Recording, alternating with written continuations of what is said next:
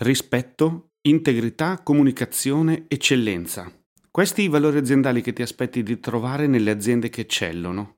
Eppure sono i valori che hanno portato a uno dei più grandi disastri finanziari della storia moderna.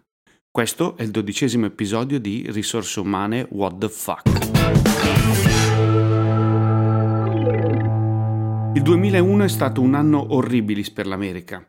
Certo, tutti ci ricordiamo dell'attentato alle Torri Gemelle, ma non molti si ricordano che alla fine di quello stesso anno accadde ciò che poi è stato definito come la madre di tutti gli scandali. Il crack da record della Enron, gigante dell'energia e del trading delle commodities.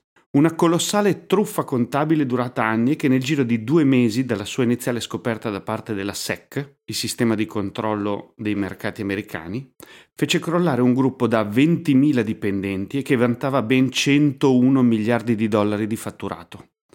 Un gruppo che nel giro di 15 anni era cresciuto dal nulla fino a diventare la settima società americana per importanza, con una presenza in 40 paesi. Peccato che le cifre di profitto e fatturato fossero false. Un elaborato inganno tessuto grazie a reti di strumenti fuori bilancio che nascondevano crescenti e gigantesche perdite. La cosa che stupisce non è tanto la semplicità con cui la faccenda abbia preso piede e sia stata nascosta per anni, ma la lista dei quattro valori principali in cui credeva Enron. Rispetto, integrità, comunicazione, eccellenza.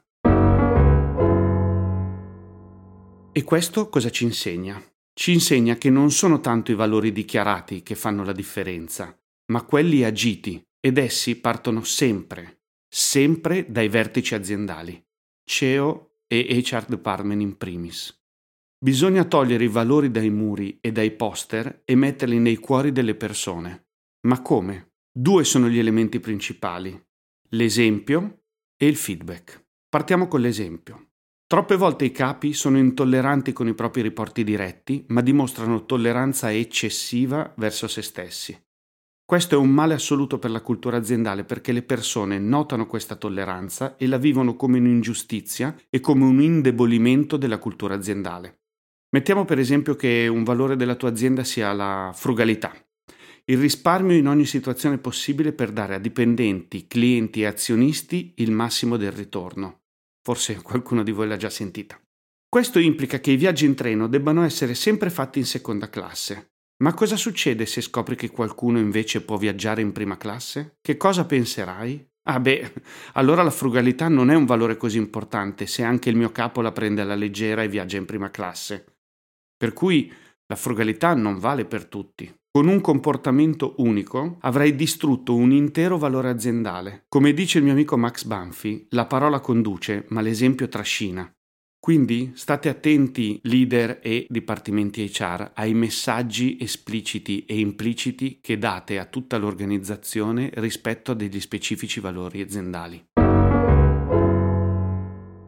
Altro esempio attraverso cui costruire la cultura è il feedback. I militari dicono che se vedi un qualcosa sotto lo standard dell'eccellenza e non dici nulla, hai settato un nuovo standard, naturalmente più basso. Lo stesso vale per la cultura. Se c'è un comportamento non in linea con i valori e nessuno dice nulla, dal CEO all'ultimo dipendente entrato in azienda, stai settando una nuova cultura, che non è quella che vuoi tu. Tollerare non è un verbo che si coniuga con le organizzazioni che hanno una cultura forte e sono di successo. Steve Jobs non tollerava nulla se non la perfezione nel design e Gandhi non tollerava nessuna forma di violenza, nessuna. Così, con l'esempio e il feedback si costruiscono culture forti. Quindi ricordate, se non settate la cultura aziendale e la promuovete attraverso l'esempio e il feedback, sarà un'altra cultura che non volevate a dominare quello che fanno le persone in azienda e i loro risultati.